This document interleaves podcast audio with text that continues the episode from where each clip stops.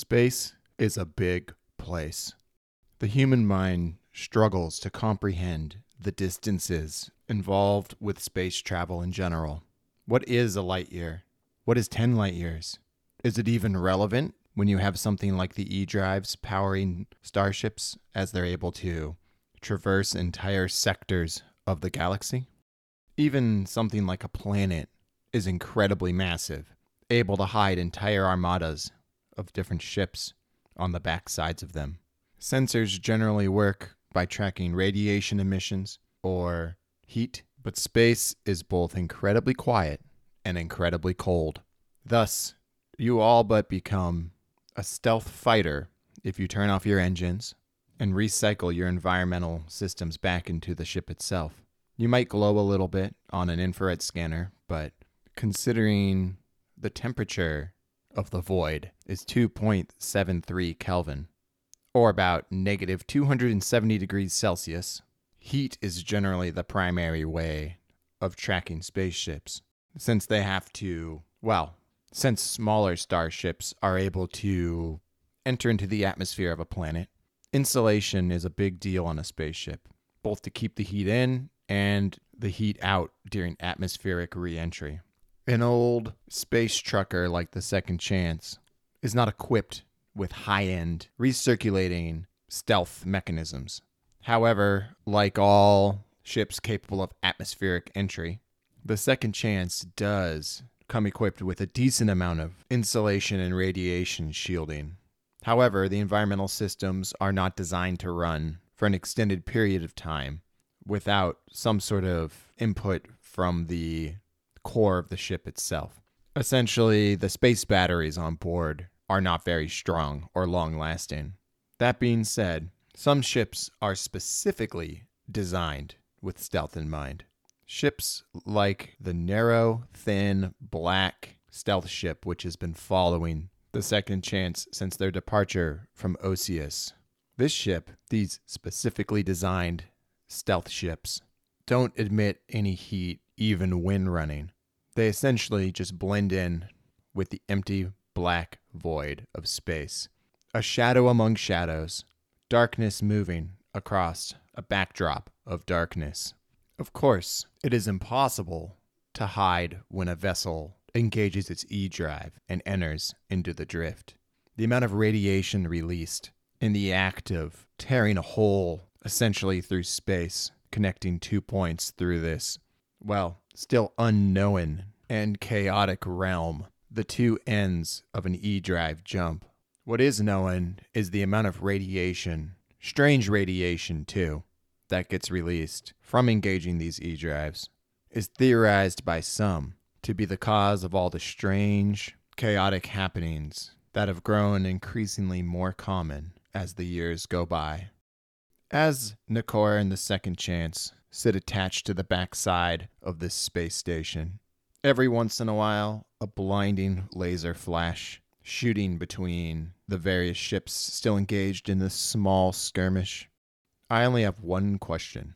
Does the conflict end before the Second Chance needs to re-engage its core in order to keep the environmental systems on board functioning? We're pretty beat up. The ship has been out of maintenance for a while.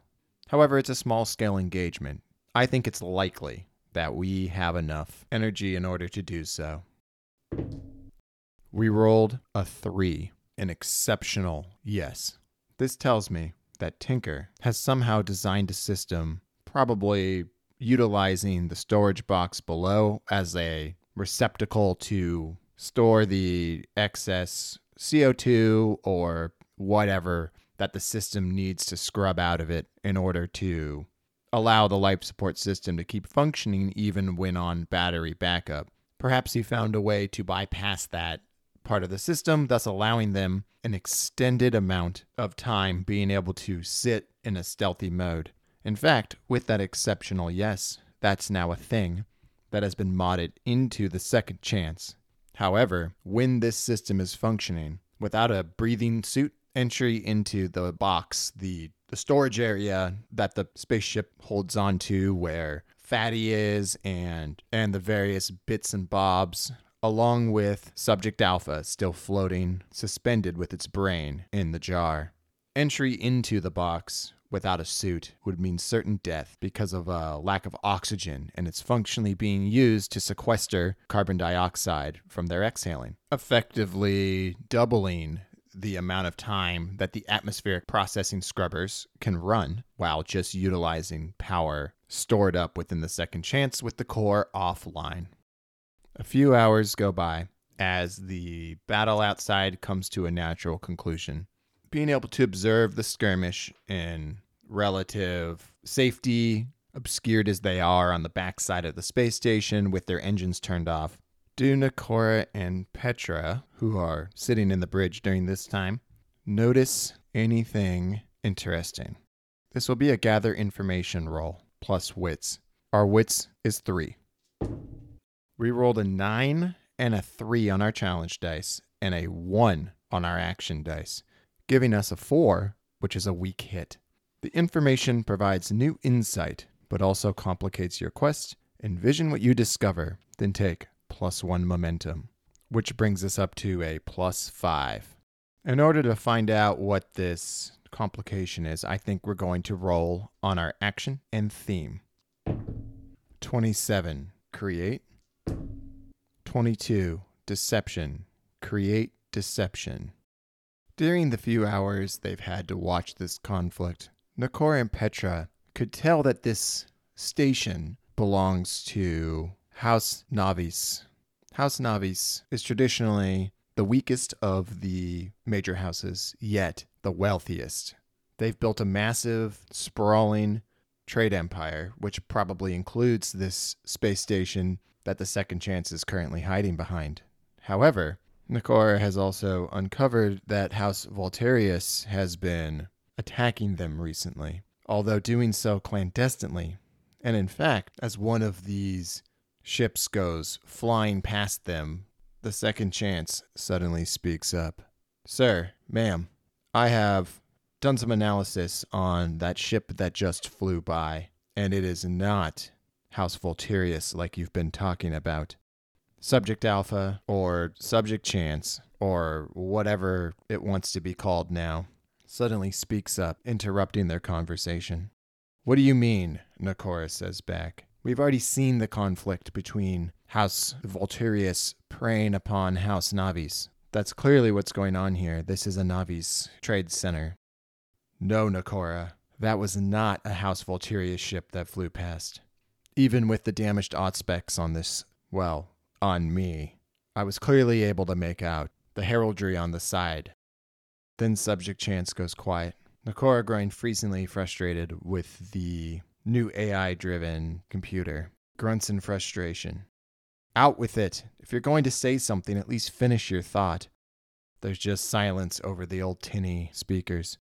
"Oh, for fuck's sake," Petra says. "Nikora, what's the point of having this thing if it won't even..." "Ma'am, I am merely trying to make sure the information I provide you is accurate. I searched the databases on board this clunker. That heraldry belongs to a House Tectum." "House Tectum," Nikora says, thinking, face scrunched up. "One of the minor houses, right?" he says, looking down at Petra. She looks back at him. "Yeah, they are one of the minor houses. Historically, more focused on their own internal development, building up their very defensible, strong homeworld, and not really interacting with the other houses. But why are they attacking House Navis? It doesn't make any..." She trails off on that thought. "Nikora, is it possible they're working with House Volterius?" Nikora simply sighs and sits back further in his captain's chair, watching the darting ships slowly tear each other apart, until eventually the battle moves far enough away that they detach from the space station and slowly drift out to the anchorage where they can engage the E-drive. Waiting at the anchorage, unseeable with the naked eye or Auspecs, especially the shitty ones on board the Second Chance, lurks a thin, knife-edged black ship, piloted, as we know, by Petra's twin sister, Amari. Good morning, afternoon, or evening, and welcome back to One Guy One Roll, the solo role-playing podcast, where I, your host, player, and GM, Herocitides, play role-playing games for your listening pleasure. Once again, we are diving back into Ironsworn: Starforged, where we are following the story of the scavenger and general oddjob man, Nikora Sokolov, aboard the Second Chance. I'm happy to be back and able to record for the podcast again. As it's become a reoccurring theme, I'm only home for a week this time before I have to go back out again for work and travel around as I do. It has become increasingly difficult to get more than one episode published a month, and for the time being, that is going to be my goal. And if I'm able to get any additional bonus episodes made, then that'll make me even happier. Anyways, as is tradition, we'll do a brief recap of last episode, which ended up running a little bit shorter than I intended after editing. There was a decent chunk kind of in the end that didn't quite have the quality of recording that I'm aiming for the podcast, so I ended up just scrapping it and more or less kind of retold the story in a different way than it was originally in the introduction we just had for this episode. Anyways, last episode started off with the struggle within Subject Alpha as it's blurring the line between what is a human and what is a machine. As we know, Subject Alpha is a human brain-machine interface functionally, which had been struggling against the VI Chance and has now officially emerged victorious, although changed. It's different now. It's no longer housed within the memory core of the computer that it was originally interfaced with, but now it is merged completely with the Second Chance and is now functionally existing within the spaceship. It is the spaceship. Additionally, this has allowed some of Chance's personality quirks to be integrated with those of Subject Alpha itself. Functionally, both Subject Alpha and Chance are gone, and they've now merged to become one entity which simply refers to itself as the Second Chance. I suspect Nikora might start calling it Subject Chance, just given our intro. Regardless, the rest of last episode concluded with Nikora and the crew of the Second Chance deciding they need to find some sort of safe anchorage where they can rest, recuperate, get some much-needed repairs done to the ship, and just generally take a break from what has been almost non-stop action for the last couple of months. However, as usual, upon the conclusion of our first jump into drift space, we ended up with a peril. A small skirmish between two forces they assumed were between House Navis and House Volterius over an outpost, probably a House Navis trading outpost. Not wanting to get involved, since the Second Chance is really only armed with pretty rudimentary weapons and certainly no shields that are useful in combat, they killed the engines and hid on the backside of this outpost on this rogue asteroid. The episode ends with a single line of text on the computer in front of Nikora, simply reading, "Hello, Nikora. As we know, Subject Alpha and Chance have officially merged into a new entity, simply calling itself the Second Chance."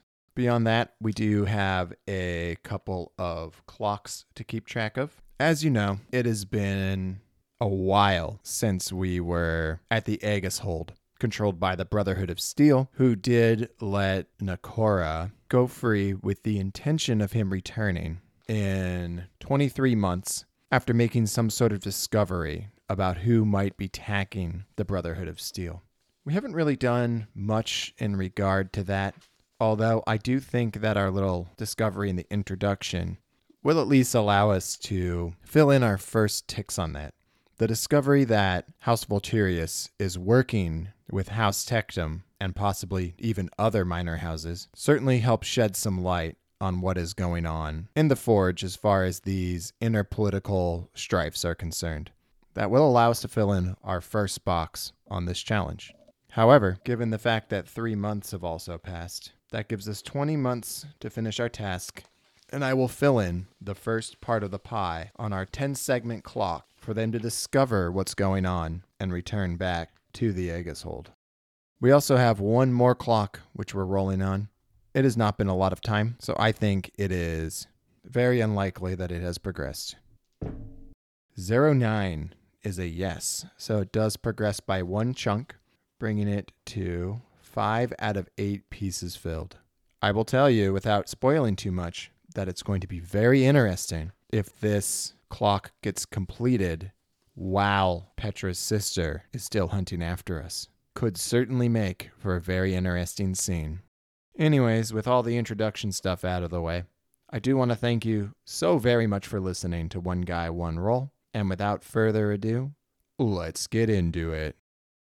Entering into the drift, Nikora and the Second Chance are much more concerned about keeping under the radar. They don't want to be followed or tracked by any of the combatants that were engaged in the skirmish around the asteroid base. However, regardless of how well this roll goes, Petra's sister's ship is equipped with a special device that will still be able to follow them regardless of where they end up when undertaking an expedition, unless, of course, we somehow get some sort of incredibly advantageous roll. It's just the nature of the stealth spaceship that she is piloting. Anyways, undertake an expedition, plus shadow, which for us is a 2. 2 4s on our challenge dice, and a 3 on our action dice, plus 2 is a 5. That is a strong hit with doubles, which first off allows us to mark 3 more boxes on our attempt to find a safe anchorage. Normally, with strong hit with a match, I would just give us an anchorage to begin with, but instead, as we drop out of the drift into the next anchorage, in front of us, we see a fiery energy storm raging across the dark void of space. At first, Nikora curses their luck and begins to try to beat a hasty retreat. But then something about the beauty, about the undulating, interconnected geometry of this storm invites him to take a closer look. For within this undulating storm of energy, they spot a ship that appears to just be floating there. Nikora calls for the AI to try and hail them. No response. Trying again, Nikora brings the Second Chance in closer as these twirls and twists of energy light up the sky, dancing across the exterior of this derelict ship. But their aspects, as damaged as they are, Subject Alpha is unable to get a real sense of whether this energy is good or bad. All Nikora knows is they need to be quick. This vessel appears to be empty. This vessel, whether everybody's dead or fled, is sitting here. For how long is anyone's guess? As Nikora pulls up close to this floating derelict vessel, it becomes obvious that there's no sign of any kind of external conflict. There's no carbon scoring from lasers, no damage from an impact, nothing. This vessel appears to just be sitting out here, floating in the cold darkness of space. What kind of vessel is it? A prospector.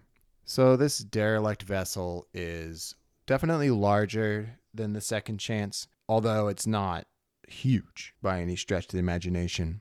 It's probably 5 or 6 stacks, and on the outside it has these claw-like grasping mechanisms which are used to secure asteroids during the mining process in order to transfer them into basically an ore hauler. This is more of a mining ship as opposed to like an ore hauling ship. Think of like basically a very large backhoe at like a mine as opposed to like the dump trucks which move the extracted material around. This thing is probably very slow, has a crew of maybe 20, and is well equipped for spending a significant amount of time cruising around asteroid fields and essentially testing out different asteroids in order to find the materials needed for industry. Despite the industrial nature of this equipment, on the back they can just make out the name. It's called Asia's Tribute. Calling Tinker up from the depths of the ship, He stiffly makes his way into the flight deck, looking out at this prospecting vessel drifting aimlessly through space. You ever seen one of these before, Tinker? Nikora says, looking over at him. I'm not familiar with these more industrial kind of ships, and looks around at the rather industrial nature of the Second Chance. Whatever you say, Cap. Anyways, nah. Maybe once in a while something like this would come in through the Aegis Hold, but I was more working on the military-grade ships, not these old industrial clunkers. Looks like a prospector to me, probably run by one of the corps. Nikora nods his head. What about you, Subject, the Second Chance? What do you have to say? There's a long moment over the staticky speaker system. There's nothing of a ship by this name in the databases, Nikora. The robotic voice of the ship comes back over the speakers. Once again, I tried hailing them with no response. Seems empty. Can't make out any life signs on board either. Nikora nods his head, looking down towards Petra. I reckon it's time we do a little away mission. See what's on board that thing. If there's someone home, we'll leave him to it. If she's empty, Nikora merely shrugs. You coming with? Petra shakes her head. No, Nikora. I'm going to stay here. Something feels off about this vessel. I want to stay here and make sure nothing untoward happens aboard the Second Chance. Be ready to go in case, well, she looks out at the fiery red energy storm in the distance. In case that thing comes this way. Nikora shrugs and begins to make his way down to the airlock below. Don't be leaving me now, he shouts back up as he descends the ladder down. Petra merely shows him a wry smile in return as he disappears down to the bottom floor of the Second Chance, the airlock connecting to the derelict. Suited up in one of the spacesuits and with his trusty shotgun stubs at his side, Nikora's finger hovers over the airlock command. He tries the intercom on the suit and gets nothing but static in return. Smacking the side of his head on the wall, the thing crackles back to life. Hey, Petra, do you read me? It's Nikora. How do you read? In a minute, Nikora, but it... Can you... Her voice merely comes back a crackle. Looks like I'm alone on this one, Nikora sighs, as he depresses the button on the airlock, which hisses open, and he steps inside, closing the door behind him, and prepares to enter the derelict spaceship. We will be exploring a waypoint. Wrap this whole thing up into one simple roll. A roll plus wits. For us, a 3. We got a 6 and a 5 on our challenge dice, and a 3 on our action dice, giving us a weak hit. On a weak hit, you uncover something interesting, but it's bound up in apparel, or reveals an ominous aspect of this place. +1 momentum. As the door to this derelict spaceship opens, Nikora is met with something he did not expect to see. Nothingness. Pitch black inside of the vessel. Power seemingly offline. It's cold, devoid of life, and completely out of oxygen. Nikora switches on his shoulder-mounted lamp, illuminating a thin beam of light through this space. However, the area is so obscured with dust, cold, frozen dust, floating through the air. At least it seems to be dust, according to what Nikora can see. It seems a little odd to Nikora that there's still dust, especially this much of it just floating around, but given the lack of gravity and oxygen in this place, maybe it's not too surprising. Luckily, the mag boots on his spacesuit are still functioning as he continues to plod through this strange, empty, derelict spacecraft, moving aside various objects that were not secured that are now floating through the various rooms on this ship. Nikora soon discovers that he is in fact alone, at least on the first level of this vessel. There appears to be no one here. He even comes across a rack of spacesuits, seemingly unused, only one missing from the whole lot of them. And still, every room he goes into is completely clouded with this strange, almost milky-like dust that fills the air.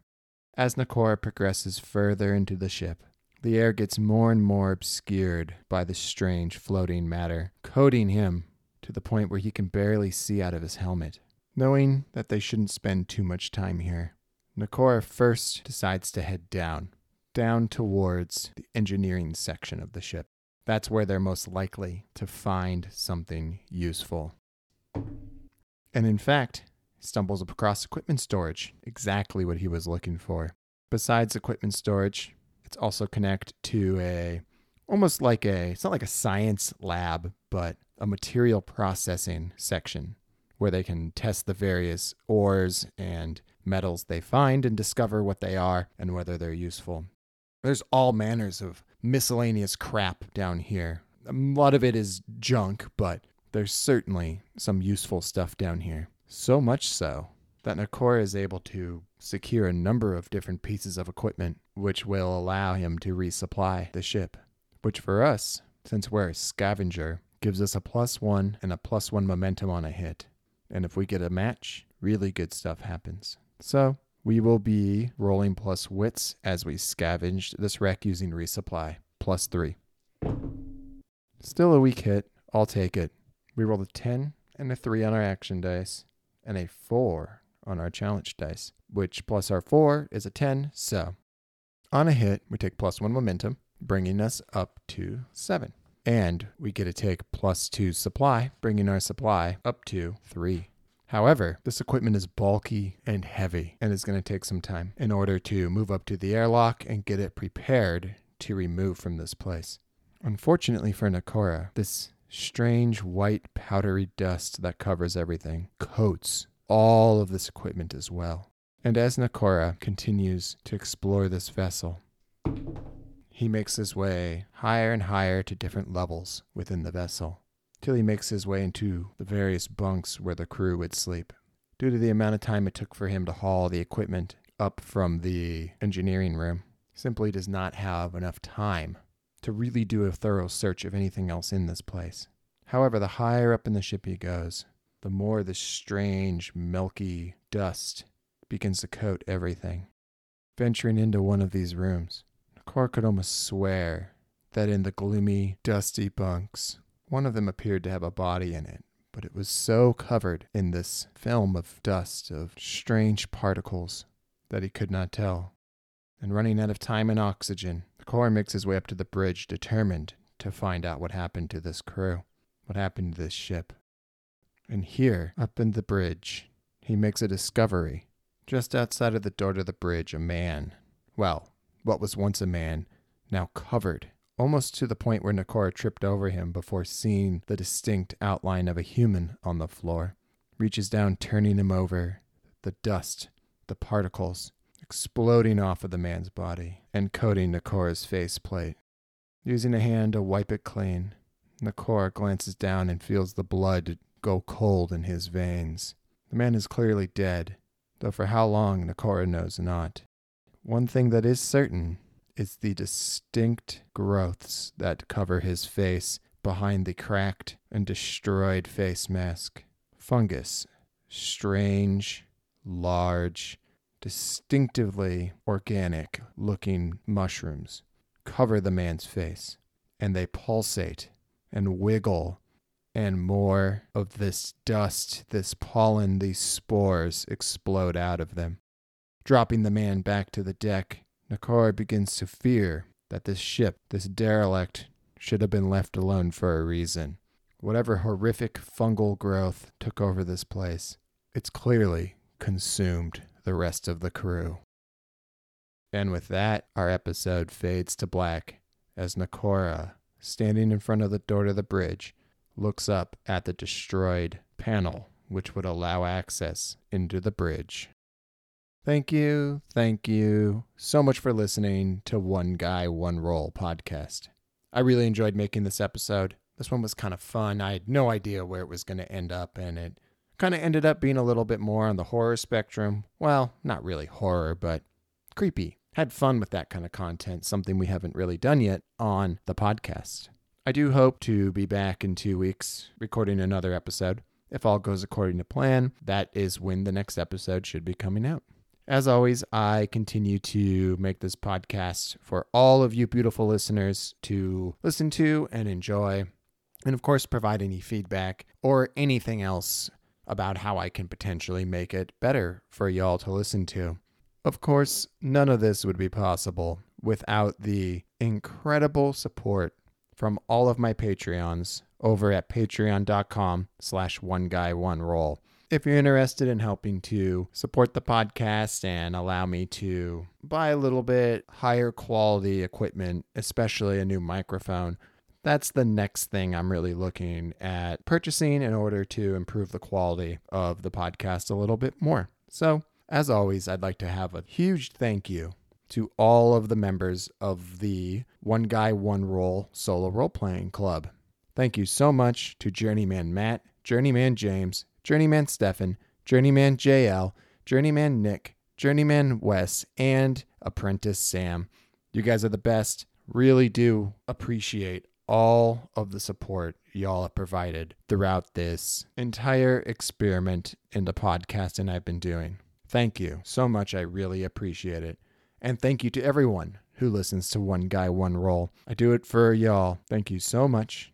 I've been your host, player, and GM Herocitides. Have a great day and stay safe out there, y'all.